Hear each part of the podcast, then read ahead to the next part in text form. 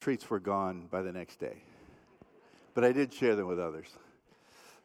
Uh, the point of the faith stories, and this one got a little cobbled up in the presentation, but is to share with you how people at South are uh, serving the Lord with their gifts, and uh, so thankful for the greatest gift, the gift of Christ to us. And I trust that that's going to be an encouragement to you. So let's pray. Father, we come now into your presence today with gratitude. We realize that we deserve, deserve nothing but punishment, and yet you give us mercy by holding it back. And you give us grace by the gift of Christ, which we don't deserve. And even this opportunity to meet. Perhaps in the taking away of such an opportunity, there is more joy in the receiving of it back again. And even though, Lord, our situation is not normal, we do pray that you will, in a very unusual way, meet with us and reveal yourself to us. For it's in Jesus' name we pray. Amen. The disciples of Jesus Christ were often surprised by what he did. We may miss that in our reading through the Gospels, but as you take a little more time to think about their station in life and think about the surroundings they were in and where they were going and what he was saying, I think they were often shocked. They were shocked by his power. They were surprised by his compassion, even to those that most people thought shouldn't receive the wonderful kindness and love of God. And one such story comes to us out of the Gospel of Luke. This is chapter 17. And we read in verse 11 that Jesus was on his way to Jerusalem, and his disciples were with him, and they were traveling along the border road between the Galilee, which is in the north, and the land of Samaria, which is in the middle, and of course, Judea is in the south. Most roads travel north and south from one section to another. But the land of Samaria was forbidden territory to many Jews. So when they hit the border, they would either make a beeline east or west. And the most common road was to go east to the Jordan River and follow that Jordan River Valley all the way down to Jericho and then go west into the city of Jerusalem. Now, Jesus didn't always do what people thought he would do. So, my take on this is they just came to the border road, and it's at this place between the two lands where something unusual happened. The Bible tells us that as he was going into a village, ten men who had leprosy met him, and they stood a distance from him and called out with a loud voice, Jesus, Master, have pity on us. When he saw them, he said, Go, show yourself to the priests. And as they went, they were cleansed. Jesus was constantly teaching his disciples, and some of his best lessons came on the road. They were in the normal occurrences or unusual occurrences of life. And in Luke chapter 17, he was teaching his disciples some very vital lessons for life, like forgiveness in the early part of the chapter, and faithfulness and thankfulness. It's interesting as we come to this story, this lesson on the road, and we see these 10 lepers, we find some things that are very similar. The story contains three striking similarities among these 10. And the first one is this they all had the same disease leprosy. Now, in some of your translations, it may simply talk about some type of skin disease, and it doesn't specify exactly which one because this particular word covered many different ones. But perhaps the worst of that day was this thing called leprosy. Now, Samaritans and Jews didn't get along very well, but if you had leprosy, it didn't make any difference. The noble birth makes no difference if you're experiencing a living death. And everyone was leveled. No matter what their station had been prior to the disease, everyone was on the same footing as they contacted this horrible life death sentence. At least it was in that day. In the Old Testament, Moses gave laws on what to do with lepers. For instance, we read in Leviticus 13 the person with such an infectious disease, like leprosy, must wear torn clothes. Their hair must be unkept. They must cover the lower part of their faith with, faith, face with a mask. Actually, it doesn't say mask, but I thought that would be appropriate. And they have to cry out when they see someone unclean. Unclean. How's that for your own personal identity status?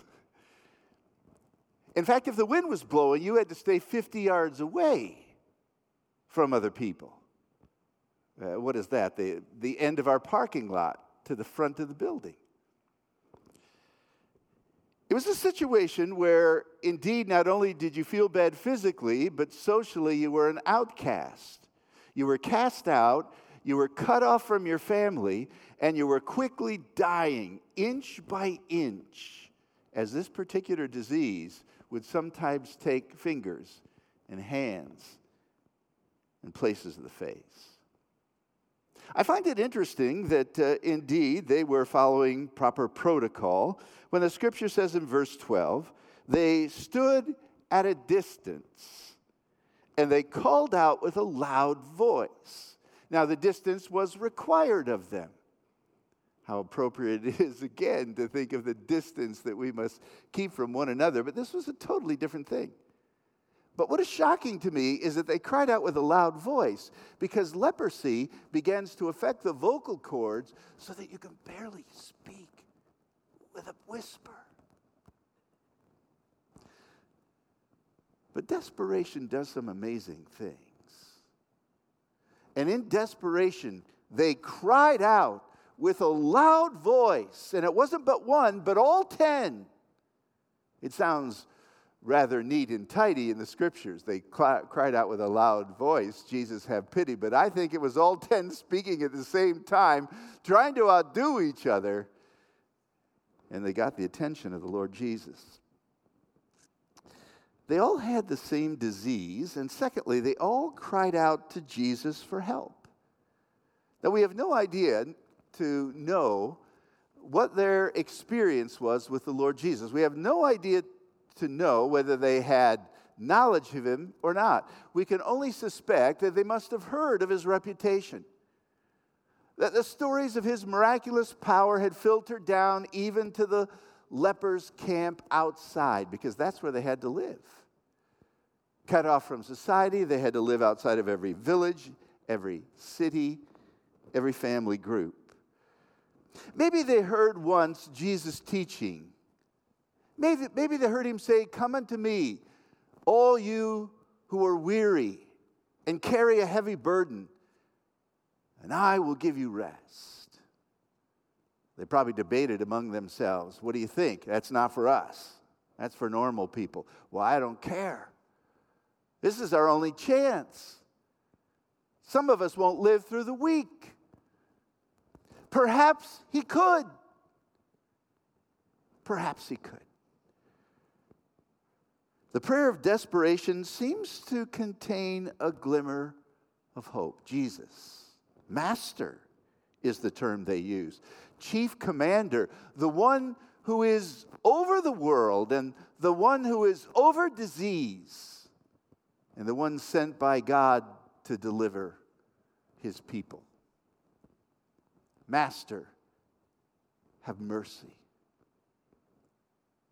There's amazing recognition in all of that. to recognize their own need and to recognize the one that they're crying out to. That's really the basis of real prayer.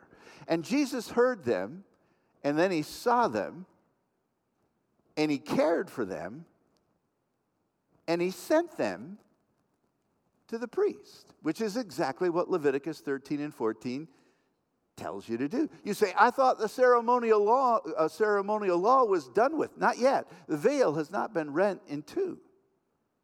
Jesus had great respect for the law. He didn't come to abandon it and cast it to the side, but to fulfill it. And he had not yet died, and so they were still under that ceremonial law. Go to the priest, said Jesus.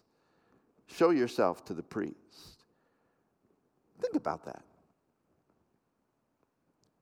In the Old Testament, in the book of Second Kings, there was a commander in an army named Naaman who had leprosy. And he was told of the mighty power of the prophet, and he came to Israel, and it was the prophet who gave him a simple task. I, I want you to go to the river and dip in it seven times, and when you do, you will be healed. But he was too good for that until the leprosy got too bad. And out of desperation, he went. There was a process involved. When Jesus healed the blind man, he, he made uh, some mud, a compact from mud and saliva, and put it on the person's eyes. And, and if the first step wasn't enough, he did it again. These are amazing things that Jesus sometimes uses a process, but there's no process here. A simple command go, show yourself to the priest. Didn't say you'd be healed, but they knew the temple was a forbidden place. They can't just waltz into the temple. They would have been kept out by the guards. Maybe this means there's hope for us. And the scripture says that they went.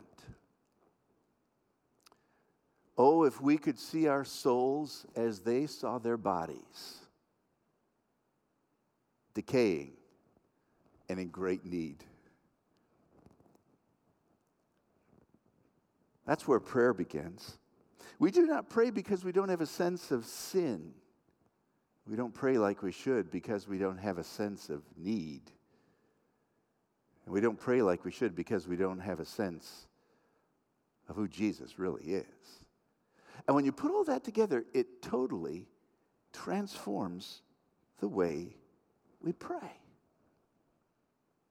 So, this is remarkable, exemplary. They all had the same disease. They all cry out to Jesus for help, and they were all healed by obeying his command. Notice the scripture clearly. As they went, they were healed. There was in the word of Jesus the healing power and simple obedience. Should we not say faith? Simple obedience in the word of God brought immediate healing to them. Now, you cannot, cannot take from every story and deduce all kinds of principles from it. In other words, you cannot say, if I pray and simply obey God's word, immediately I will be healed. But Jesus hears our prayer and he says, Cast all your care upon me because I care for you. And he's promised to do the healing, but sometimes he uses a process. And it appears that the process he often uses today is something called time that causes us to wait, wait upon him in faith. Oh, there's a favorable hint in the words of Christ that if I go and see the priest, he will count me clean. But before they even got there, they were changed. How did they know? You could see it. Again, we have no idea to know how far this disease had gone. But you've seen the pictures, right? And you know the stories.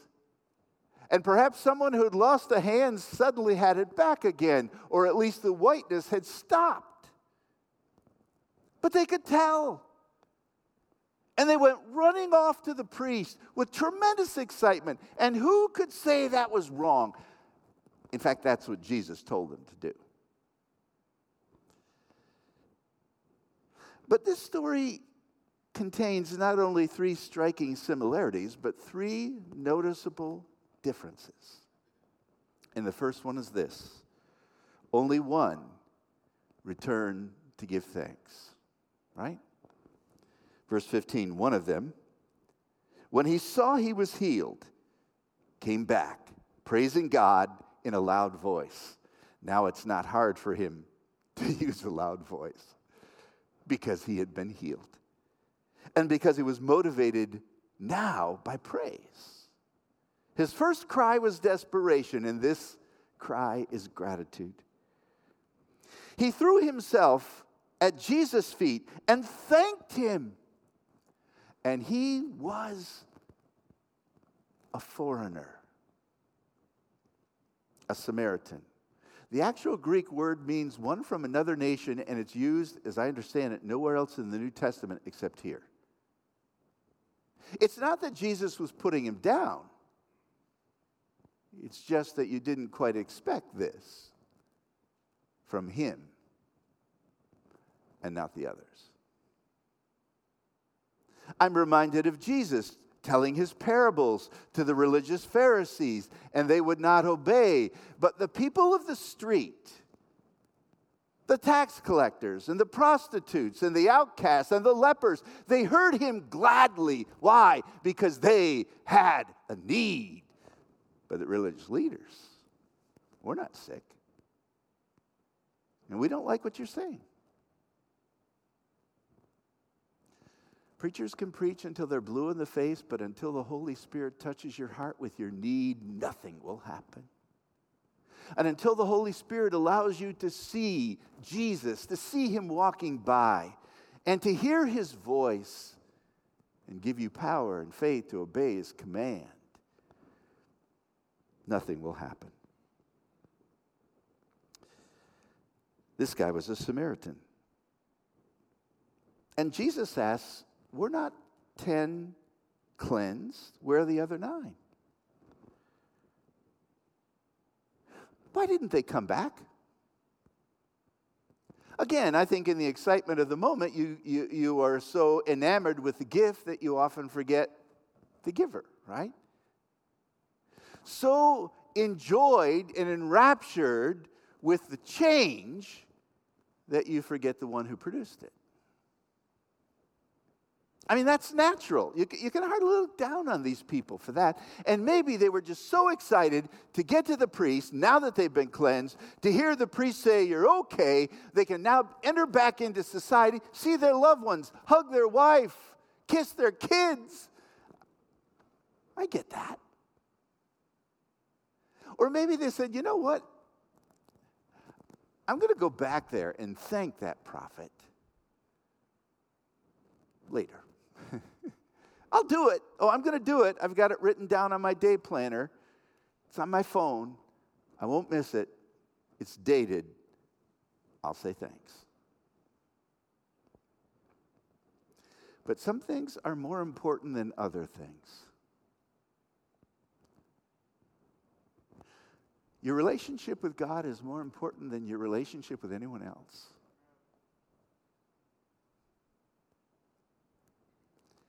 And this foreigner got it.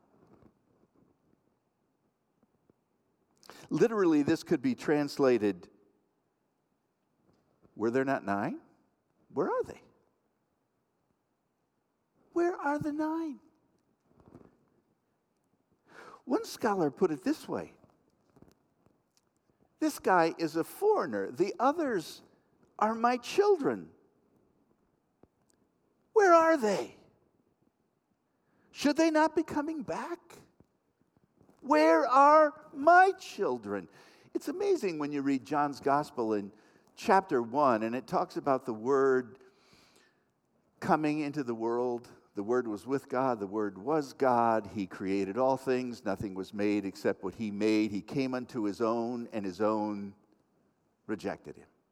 But to as many as received him, Jew or Gentile, they have the right to be called the children of God because they were born not of the will of man, not of the flesh, but the will of God. And so, what, see, what it seems to me is that these guys should have been so grateful for the providence of God that brought Jesus their way, so grateful for the love of Christ that saw their need, and so grateful for his wonderful words of mercy to send them on their way and touch their soul with his power. They should have been so grateful that that should have dominated their thoughts. But something else is more important. We're commanded in Psalm 107 give thanks to the Lord, for he is good and his love endures forever. In fact, I think that's repeated multiple times. It's like a chorus in Psalm 107. Give thanks to the Lord, for he is good. His love endures forever. Do you hate it when choruses are repeated? That's, that's a trick. That's not a fair question. Because after 20 times, you know, it gets me too.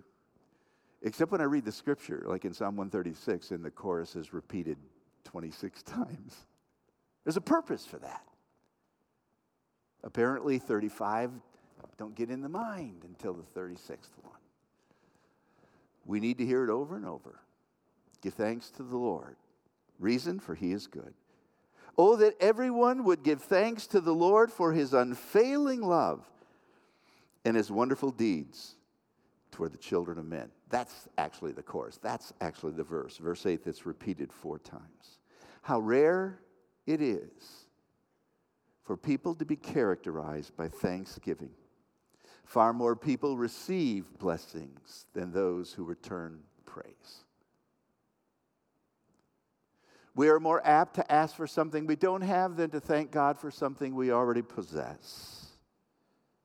And we owe such a deep gratitude to God our Father.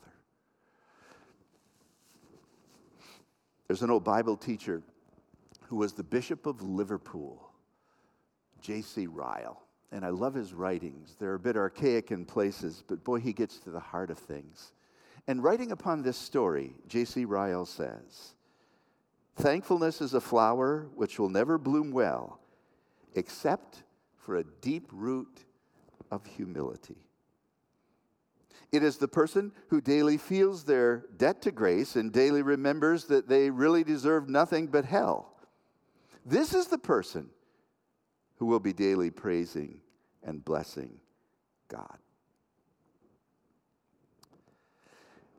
Only one returned to give thanks, and only one humbled himself before the Lord Jesus. The weight of divine grace should bow us every day. The abundance of God's goodness should force us to our knees and humble our hearts. A proud Christian is an oxymoron. God opposes the proud, but He gives grace to the humble. They were all humble before their cleansing, and now one is truly humble after.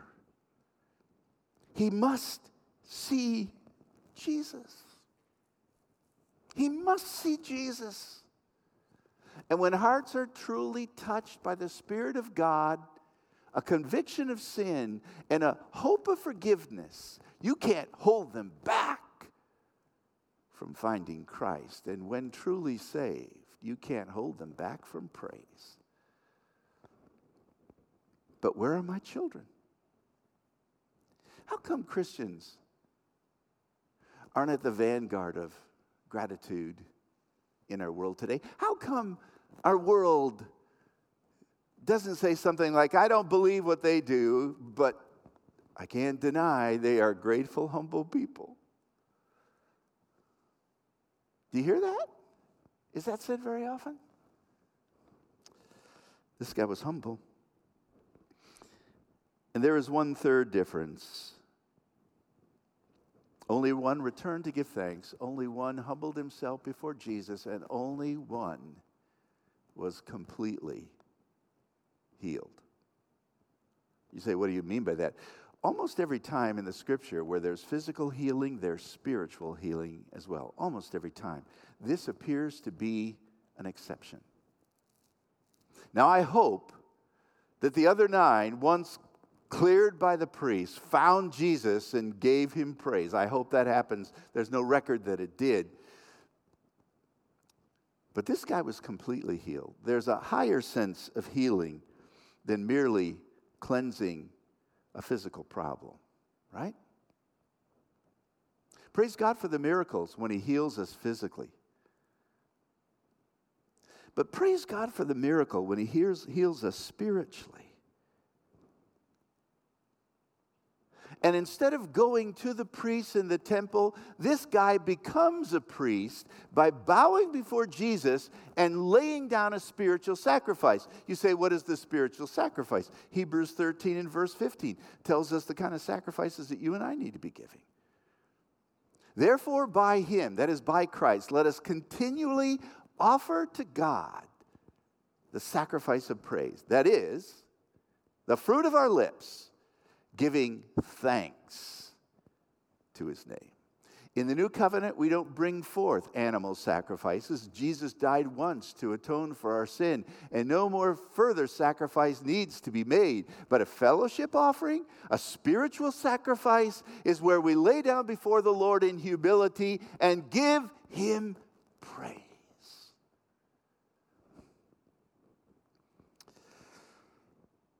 The Samaritan's nine friends were declared clean by the priest, but the Samaritan was declared saved by the Son of God. And it doesn't get any better than that. And when your heart is touched by the delivering grace of God, you just can't forget. Thankfulness the thankful spirit is the atmosphere of heaven.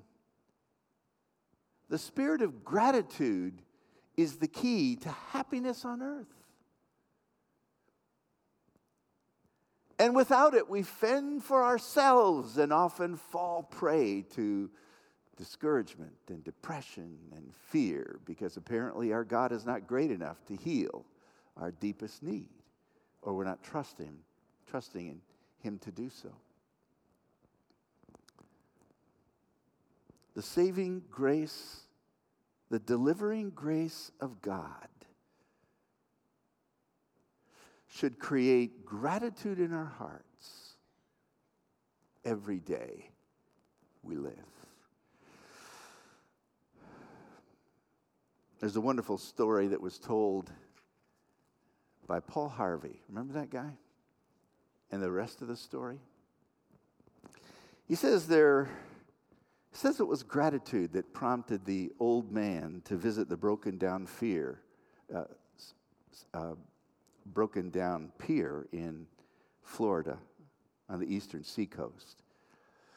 He was a bit bent down, white hair, bushy eyebrows, and he carried a bucket of shrimp every evening to the shore.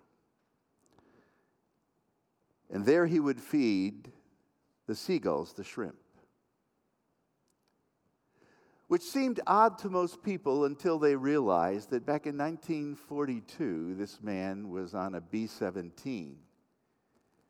And they were flying in the South Pacific, and somewhere the pilot got disoriented and the radio didn't connect to land, and they were dangerously low on fuel, and they had to ditch the plane in the sea everyone survived.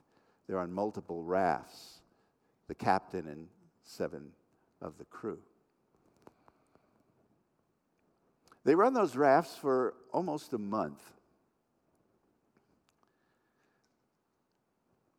They were fighting off the sharks that would circle around their rafts. The largest raft was nine by five, the biggest shark was over 10 feet. And in eight days, they had finished all of their rations. Now, the greatest enemy was starvation. This one old man who was not flying that day, but was a pilot, involved with all of the others in a service, a worship service. The captain read from Scripture and they prayed a prayer of deliverance and then sang a song of praise. And then the heat was so bad that this old man put a hat over his eyes and dozed off. What they needed was a miracle. That's exactly what happened. A seagull landed on his head. Hundreds of miles from land, and it just sat there. Everyone else saw it. And he was afraid to move to scare it. This is food if we can just get it. And they got it. They ate the meat, used the intestines for bait, caught more fish, and were rescued. And so, just to say thanks, this guy knew that the deliverance came from God, but just to express his gratitude, every day you could see this white haired man, slightly bent over, walking to this lonely seacoast with a bucket of shrimp to feed the seagulls. And as Paul Harvey used to say, the rest of the story is this was Eddie Rickenbacker, the famous pilot from World War I who was given the Congressional Medal of Honor and now was an advisor in World War II. And he was quick to say, I simply want to thank God every day for delivering us. Where are my children who say, Thanks for saving my soul? Thanks for making me whole. Thanks for giving to me thy great salvation, so rich, so free. Heavenly Father, we bow, bow our hearts in gratitude and at the same time feel in our hearts the conviction that we don't live in gratitude like we should. For Thanksgiving to be truly Thanksgiving, we must not only give thanks, we must live thanks. And so, Lord, if there's someone here who has never trusted you, may they hear the words of this wonderful story that Jesus sees and Jesus hears and Jesus cares. The Bible says in other places, whoever calls on the name of the Lord will be saved. That's a spiritual promise, it's a real promise. And then for the rest of us who maybe have been saved for a long time and somehow have forgotten to say thank you, change our attitude into daily activity of giving to you the sacrifice of praise that is the fruit of our lips, giving thanks to your wonderful name. Let's just continue in prayer for a moment and ask God to speak to your heart.